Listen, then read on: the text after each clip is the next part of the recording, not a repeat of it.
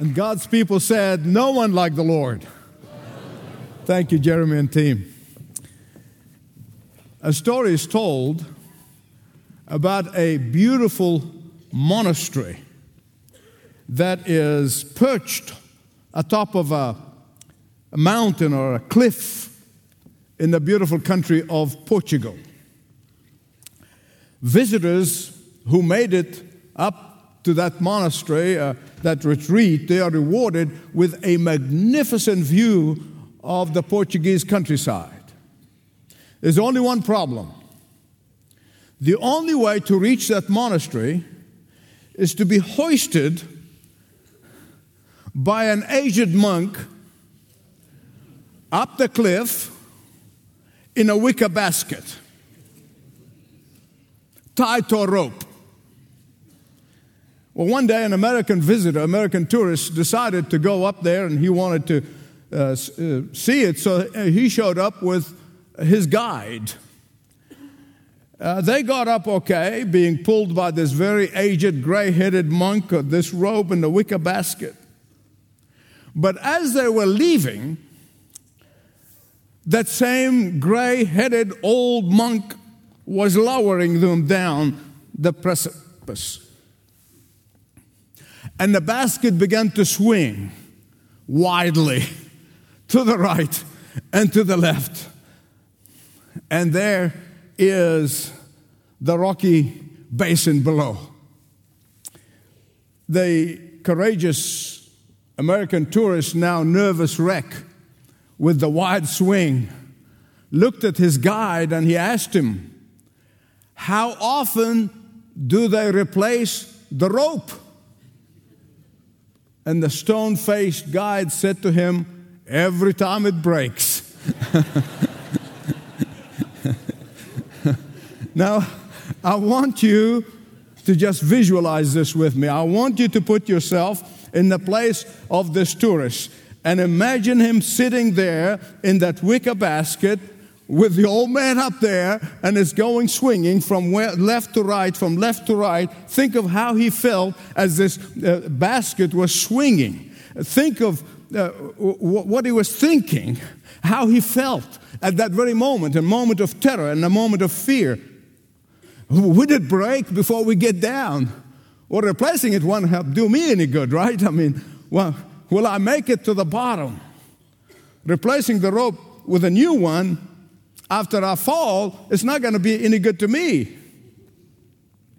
Now, beloved, listen to me. I want to tell you that this is precisely the way so many Christian believers live their Christian life.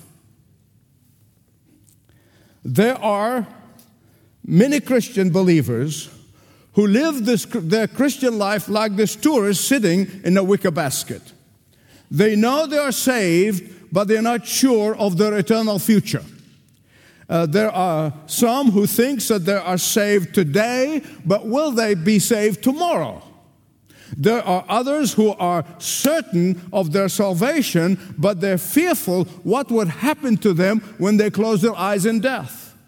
Like this tourist, that visitor to the monastery, they are sitting in the wicker basket of life, wondering if the robe will break before they make it to their destination. They live in a state of spiritual terror. I've met them, and you have too. Why?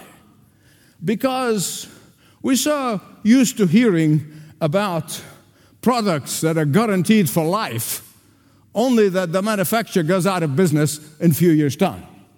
We're so used to seeing guaranteed product when you read the fine print says the one thing about that guarantee is it cannot be guaranteed. And that is why Romans 5 1 to 11 will bless your socks this morning. Are you ready? Are you ready? Now, if this passage does not ring your bell, your clapper is broken. if that does not set you on fire for Jesus, your wood is wet.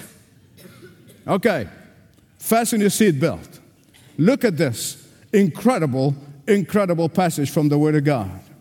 He is telling us here that our salvation in Christ comes with eternal guarantees.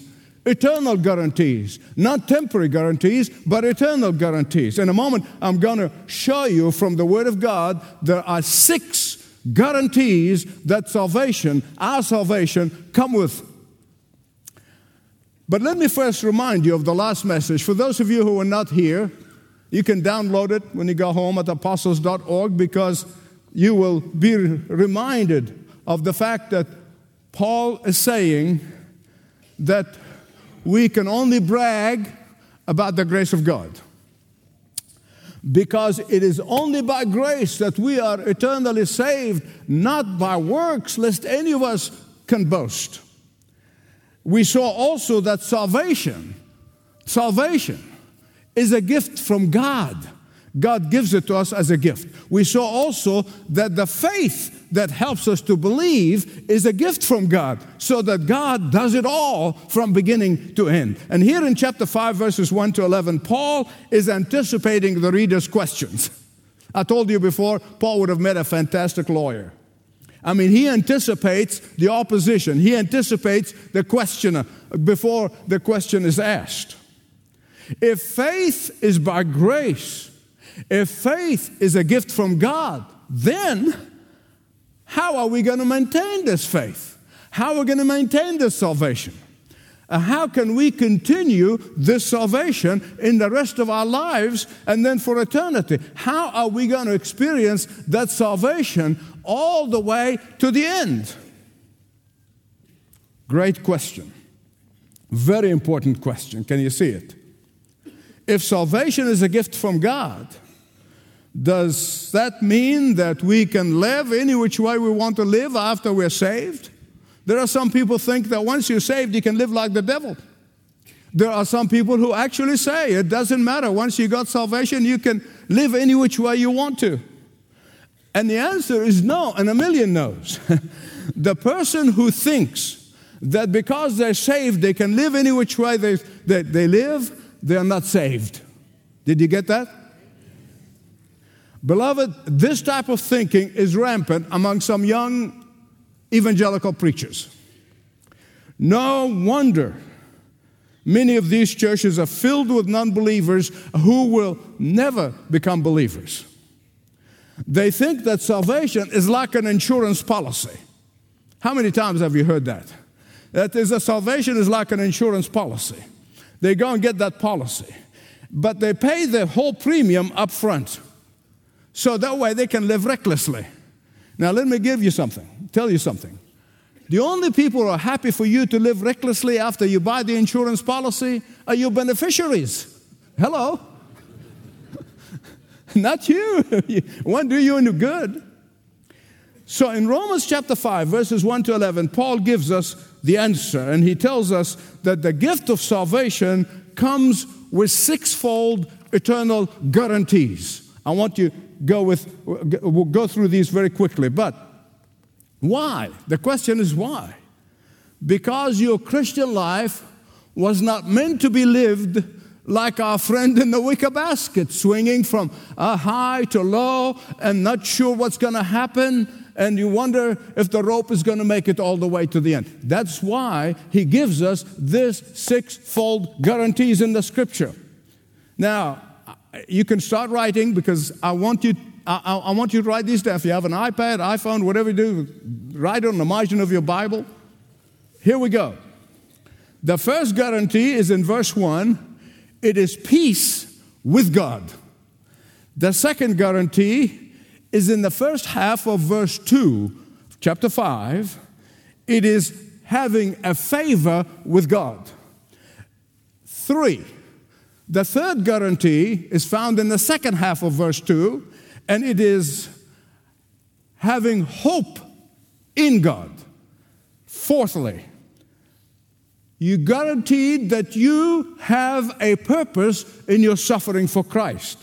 Verses 3 and 4. Number 5, a guarantee of Christ's overwhelming love. Verses 5 to 10. The sixth guarantee is overwhelming joy. Verse 11. You ready? Are you ready? Can I start going through them now? All right. The first guarantee is our, of our salvation is that we would have peace with God. Look at verse 1. Therefore, remember the rule about the word therefore? If it is therefore, you find out why it is therefore. therefore, because salvation is a gift from God, therefore, since we are justified by faith, we have peace with God through the Lord Jesus Christ. Beloved, this peace that he talks about here is in the present tense. Listen carefully. Why is it in the present tense? Because it means that peace you have with God, not dependent on your feelings, but it's a fact. Uh, this peace with God is not down the road sometime. No, it is now, whatever the now is. This peace with God is not pie in the sky in the by and by, but it is a reality. This peace with God is not on occasions when you feel peaceful, no, but always. Now, beloved, you have to look around them and you just listen to the news for a few minutes and you realize there is a desperation for peace in our world today. There are people desperate for a peace of mind, there's peace in the home, peace in politics and society, and even internationally. Yet, the real peace of God can only come through surrender to the Lordship of Jesus Christ. Every human being, without exception, every human being, without exception, is born in a state of enmity with God, regardless of how they feel. They are born with a state of enmity with God. I did, and you did. Some time ago, a, a friend of mine was saying, You know, Michael, I, am not at enmity with God. Uh, uh, uh, I'm neutral about God. Uh, as a matter of fact, uh, uh, I don't fight God. Huh. Here's the answer listen carefully. Just as those who have been justified by God have peace of God and peace with God, regardless of how they feel, those who are not in Christ Jesus are at enmity with God, regardless of how they feel toward God. Did you get that? Some of you probably are thinking and saying, Michael, Michael, but I have friends, I have relatives, I have neighbors, I know people, they're in my family. Uh, they really uh, uh, don't feel at enmity with God. they really don't hate God. In fact, they are ambiguous about God. Beloved, listen to me. The truth is this there is no such thing there is no such thing as neutrality toward God. Either you are a member of the kingdom of God or you are a member of the kingdom of Satan. You either belong to the kingdom of heaven or the kingdom of hell. You are either for God or against Him. Hear me right. There is no dual citizenship here. I know. Dual citizenship is legal now. But there is no dual citizenship when it comes between heaven and hell, Jesus and Satan. The most instant and immediate guarantee that God gives you when He gives you salvation is His overwhelming peace. Can I get an amen? amen? Peace with Him, peace within. And that peace, don't miss what I'm going to tell you, don't miss what I'm going to tell you, that peace is permanent. That peace is irrevocable. That peace is guaranteed by Christ Himself. I'm going to say more about this in a minute, but I know that hundreds and thousands of you will testify to this fact that you have experienced the peace of God even in your darkest hour. I know I can. First guarantee is what? Peace. Well, some of you got it. First guarantee is what? Peace. Second guarantee is a favor with God. I hear people sometimes they want to say, God give us favor with you. God give us favor. You already have God's favor. You already have. Here it is, verse, first half of verse 2. Through whom also we have obtained access by faith into his grace, into his favor in which we stand. We saw in the last message that that grace, that favor, that unmerited and undeserved and unsolicited favor is unconditional. This grace, this favor of God, is not just merely a proclamation or an announcement. No, no, no, listen to me. It is an atmosphere in which we enter. This favor is a privileged posture in which we stand for the rest of our lives and for eternity. It is a privileged position to be in now and forever. Are you with me? Once you enter into that atmosphere of grace, once you enter into that atmosphere of the favor with God, you stay there until either Jesus comes back or you go and see him face to face. Amen belongs here. I'm going to tell you something, and I pray to God, I pray to God, I prayed all week, I pray, I pray to God that you'll never forget. Don't forget what I'm going to tell you. You do not go in and out of that atmosphere of favor. Did you get it? You do not fall in and out of grace. Uh, you do not get in and out of favor with God. We, you know, politicians get in and out of favor with the electorate. yes, but not the grace of God.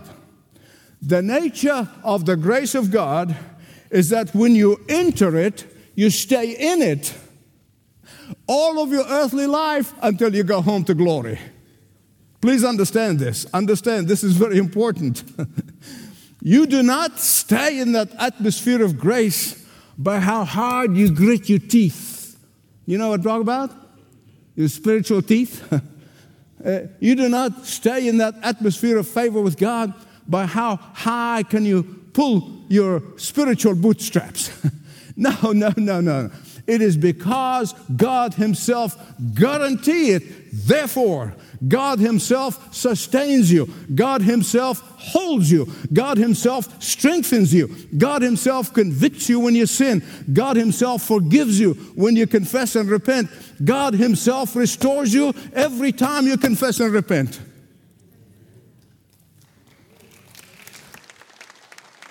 Here's, here's an indisputable fact. Here's an indisputable fact. Listen to me. When the supreme judge of the universe declares you in favor, there is no higher court that can overturn that decision. There is no higher judge that can overturn that verdict. There is no higher authority that can overrule over, that acquittal. The very purpose of God's grace and favor is to free you from sin, not free you to sin. Are you with me? Listen to me. The person who said, Hooray, now that I'm saved, I can sin freely, that person was never saved. Romans 6 8, Paul says, having been freed from sin, we have become slaves to righteousness.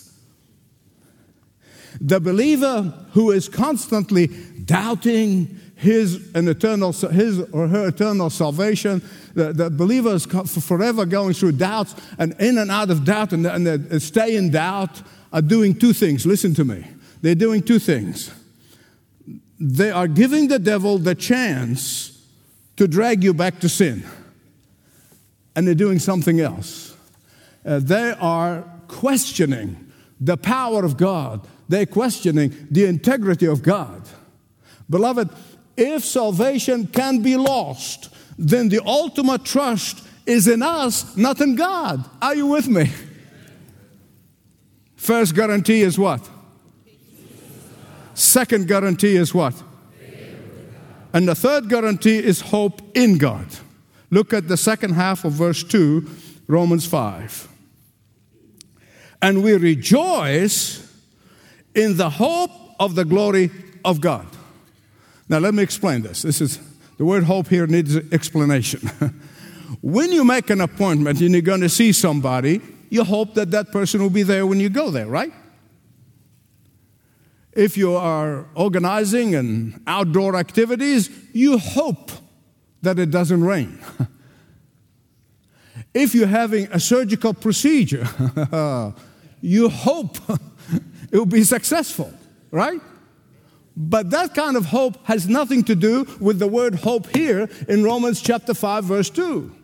The word hope here means a sure knowledge, it means a definite assurance, it means an absolute certainty.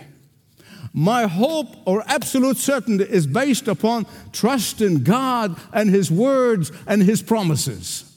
This absolute assurance, this certainty, this is guaranteed by the death and the resurrection of Jesus Christ Himself.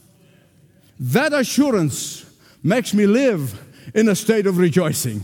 It makes me live in a state of jubilation. Even when my whole world is falling apart, even when darkness surrounds me, even my circumstances are not all that con- uh, congeal, congenial. Paul writes, Ephesians chapter 1, verse 13 and 14 tells us why. The reason you have that absolute assurance is because Paul said in Ephesians 1 13 and 14, every believer is sealed by the Holy Spirit, and nobody can break that seal. First guarantee is what? Second guarantee? Third guarantee up in the balcony? Fourth guarantee is there a purpose in suffering? Oh my goodness, you got it here. I mean, I didn't realize up here you could cheat. you got. I was wondering why you're doing well. I mean, he's a cheat.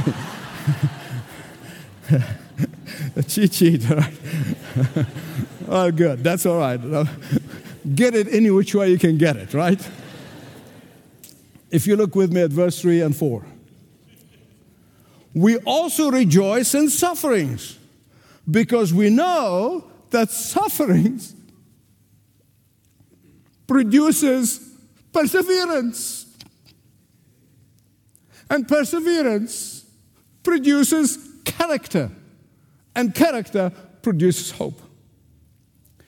Now, I need to give you an explanation about the word sufferings here because this is not talking about the suffering of the aches and pains that we all experience in life, okay?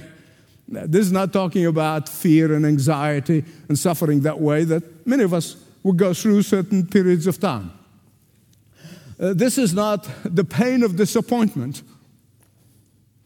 that we all face from time to time.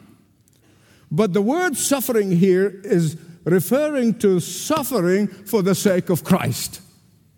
And yes, it does not refer to suffering that comes as a consequence of our foolish decisions. I've experienced a lot of suffering that came as a result of foolish decisions that I made. That's not the suffering he's talking about. This type of suffering is the suffering that experienced by students. Students, are you listening to me? Students, whether you're a high school student, whether you're a college student, this is the kind of suffering that comes when you take a stand for Christ in your school or in your college and then you get mocked. That's the kind of suffering he's talking about. When you take a stand for Christ and you pay a price for it. This type of suffering results from obedience to God and knowing that you are doing the very will of God in your life, and yet you suffer. This type of suffering comes directly from living righteous, holy, and pure life before God. In Romans 5 3 and 4, Paul said, This particular type of suffering produces perseverance, and perseverance produces character. Let's be honest with each other, okay? I mean, I'm always upfront with you. None of us, none of us, although some of you think that I really enjoy suffering, um, that's not true. I, mean, I just disabuse you of that. And they said, Michael is a glutton for punishment. I mean, they call him every name in the book, whole publications written against him, but, you know, I don't enjoy that. None of us really eh, eh, eh, don't want to escape this type of pressure from, from life, even if it's false accusations. And most of it, in fact, all of it is false accusations. None of us enjoy the pain of rejection by the culture at large. But the other side of this, the Bible makes it clear that those who live a godly life will suffer. Can you say that? Will? Will suffer, not might suffer. Everyone who tries to live a righteous life will suffer some time ago, I read about John Wesley. John Wesley, as many of you know, in fact, my team uh, on the 30th anniversary of the church, they gave me uh, a whole set of Wesley's original work. And, and, and, and his, he and Spurgeon are probably two of my great heroes that I admire so much. Wesley suffered so much for the sake of Christ that became second nature to him, that he really worried if he didn't suffer for Christ. And this happened one day. He was walking alongside the road and he was thinking, he said, My goodness, it's been three days since no one has thrown an egg or a tomato or, an, or a stone, which he was used to I mean, on a regular basis. Three days, nothing happened. Nobody's persecuting me. Nobody's throwing anything at me. So he goes immediately on his knees right there in the countryside while he was walking. I said, Lord, is there a sin in my life and why I'm not suffering for you? And he tried to examine himself. And as he prayed, and he was praying, a peasant came by and recognized him. And he threw a stone at him. it missed him by an inch. He immediately leaped to his feet and began to praise God that he's okay with God now that he's being persecuted again. now, you and I would say, Oh, thank God for those three days break, right? but not Wesley. He thanked God that he was paying a price for his stand for Jesus Christ. Suffering teaches us perseverance. Perseverance produces character, and character, hope. One of the things that really grieves me is what I read about this generation. Now, of course, there are exceptions. There are exceptions in this church that I know of personally. But what I read about this generation is that they want everything basically handed to them on a platter. They don't want to suffer, they don't want to uh, uh, pay any price, they want it all now. I guess the notable exceptions, as I said, in this place, I know specifically, but I'm talking in generalities. It grieves me.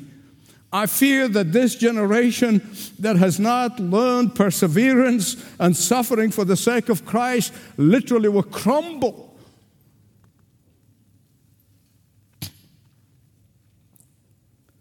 when the crunch comes, which seems to be coming faster than any of us would want.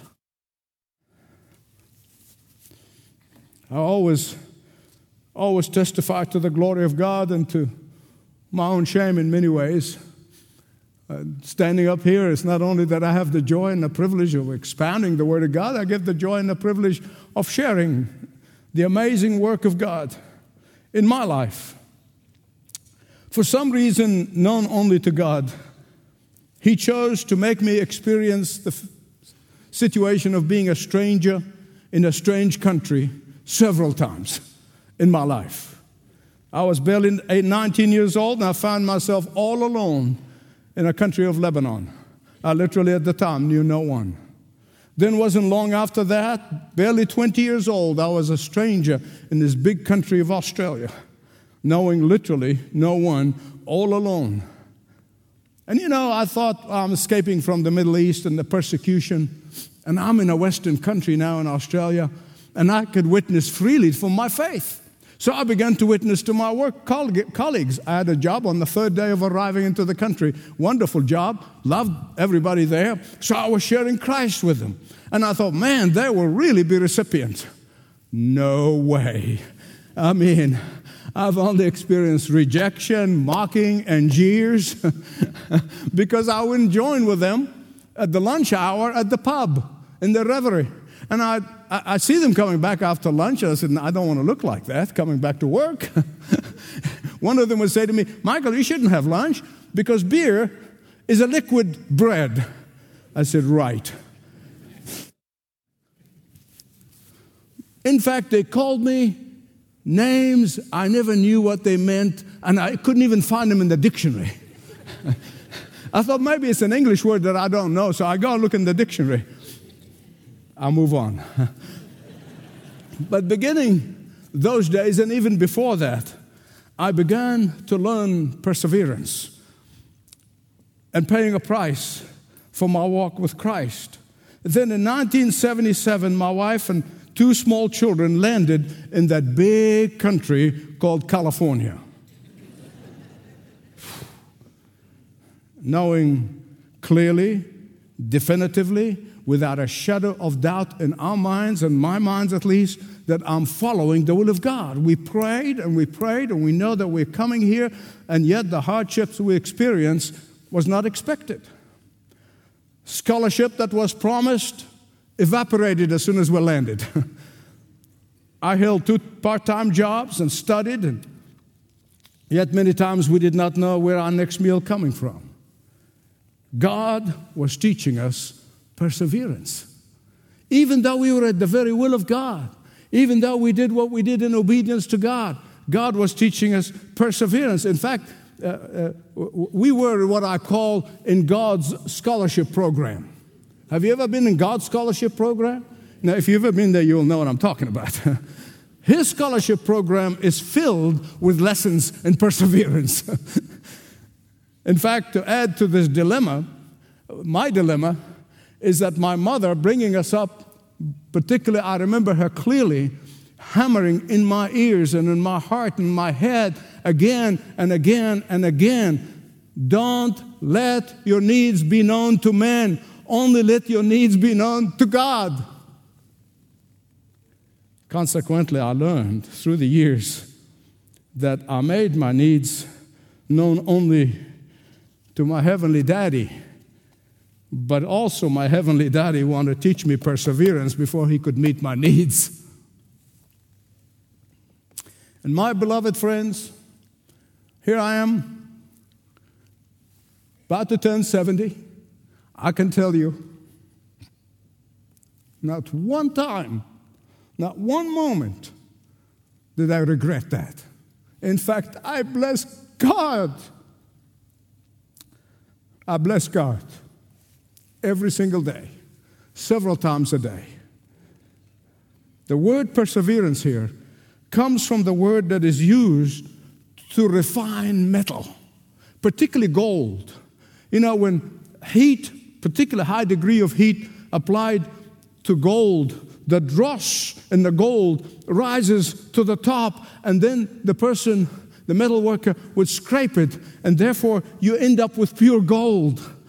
And here Paul is saying that if we are going to reign and rule the universe with Jesus Christ, he will purify us and make us become sterling. I know none of you like that. I don't like it any more than you do. But that's okay. I can see the look on your faces said, Hey, I don't want that. it's okay. Don't miss what I'm going to tell you. Don't miss this. God does not effectively use people who have never learned perseverance. You notice I said effectively, effectively. God does not effectively use people who have never been broken. God does not effectively use people who have never learned to lean on Him alone. Look at the people who have effectively served God and honored God in the scripture as we see them. Now, I'm not talking about the popular preachers who draw a big crowd. Uh, see, a big crowd doesn't mean effectiveness. Are you with me? Now, I, I, I am thinking about the people who have entered Faith Hall of Fame in Hebrews chapter 11. If you ask Abraham, he will tell you about the crushing experience on Mount Moriah. If you ask Jacob, he will tell you about the pillar of stone in which he slept his nights. Uh, if you ask Jacob, if you ask Joseph, he will tell you about the Egyptian dungeon. If you ask Moses, he will tell you about the wilderness and dealing with Pharaoh. If you ask David, he will tell you about being hunted down by Saul. If you ask Job, he will tell you about the song in the night when there was nothing to sing about. Oh, but that should not surprise us. It should not surprise us for it's only the crushed rose that gives off its sweetest fragrance. It is only the pain of childbirth that the joy of motherhood is experienced. It's only the crushing of the wheat that makes bread. It's only the grain of sand that wounds the body of the oyster that yet out of that irritation comes a beautiful pearl. Suffering for Christ produces perseverance. Perseverance produces character. And my beloved friends, character cannot be learned from a book. First guarantee, here you go, you can, you can cheat. First guarantee, second guarantee, third guarantee, fourth guarantee, the fifth guarantee is God's overwhelming love. Look with me, please verses 5 all the way to 10. You know what I have uh, grown to discover? That the greatest problems with humanity is their inability to comprehend, to comprehend the love of God. I, I, I don't care how long you live. You're going to find that that's, that is the case. People, they just cannot comprehend it. Some turn their back on it, some uh, just accept it, but, but, but it's impossible to comprehend it. And part of the reason is because people love those who love them. So they think, oh, if only they love God, God will love them. Uh, other people think that uh, the love of God is dependent on us, uh, of how much we love Him or how much we uh, do for Him. But, beloved, if this is the case, listen to me, then our salvation is dependent on our treacherous hearts. And it's not. Thanks be to God, it ain't so. Look with me at verses 5 to 10. Paul tells us that God's love for us is not dependent on our lovingness. When we were utterly helpless, to bring ourselves to God. He loved us when we were utterly unworthy of His love. He loved us when we were totally powerless to escape from sin and death. He loved us when we were totally powerless to resist Satan. God loved us when we were totally powerless to please God. God loved us and He sent His Son to die our death. Listen carefully to verse 9 and 10. Here's what he's saying If God had the power and the will to redeem us from the first place, how much more does he have the power and the will to keep us redeemed? Did you get that? Say amen. If he loved us when we were enemies, how much more does he love us when we are his children? If the dying Savior reconciled us to God, surely the loving Savior will keep us reconciled to God. Uh, if God had already secured our salvation and rescued us from sin and death, how on earth can He not continuously save us or our salvation can ever be in jeopardy? No. How can a believer whose past and future salvation secure can be uncertain about the in between? if sin could not stop God from bringing us to redemption, how can it? How can it become a barrier to complete our salvation? The first guarantee. The second guarantee the third guarantee. The fourth guarantee. The fifth guarantee. Finally, the sixth guarantee is an overwhelming joy. Look at verse 11. In the last message, again, we saw how the religionists, those religious people, who bragging about their good works, and Paul said, You can't do, you're, you're bragging about the wrong thing. You're bragging the wrong way. And Paul showed us in the last message how to brag the right way, to brag about Jesus and his cross and his salvation. And here he is telling us our gratitude to God for all he has done for us should give us such joy in life that nothing can take that joy away from you. Listen carefully, I'm getting ready to close because this is important. Every time every time you are tempted to allow circumstances to get you down, every time you allow your circumstances to cause you a loss of joy, you must deliberately and intentionally focus on your peace with God, your favor with God, your hope in God, your purpose in His purpose in your suffering, His overwhelming love, and His joy is going to bore you every time will blow you up. So let me ask you as I conclude Are you experiencing some crushing circumstances? Only you, know, you and God know. Are you grieving so deeply over the loss of a loved one?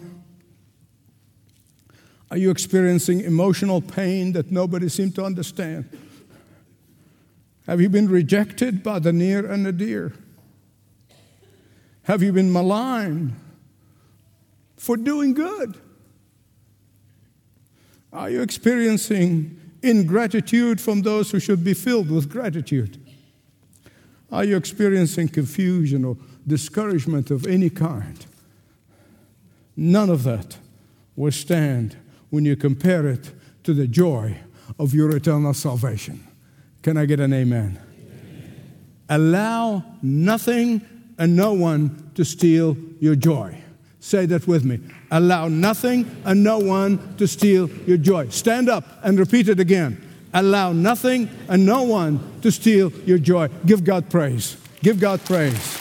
Give God praise.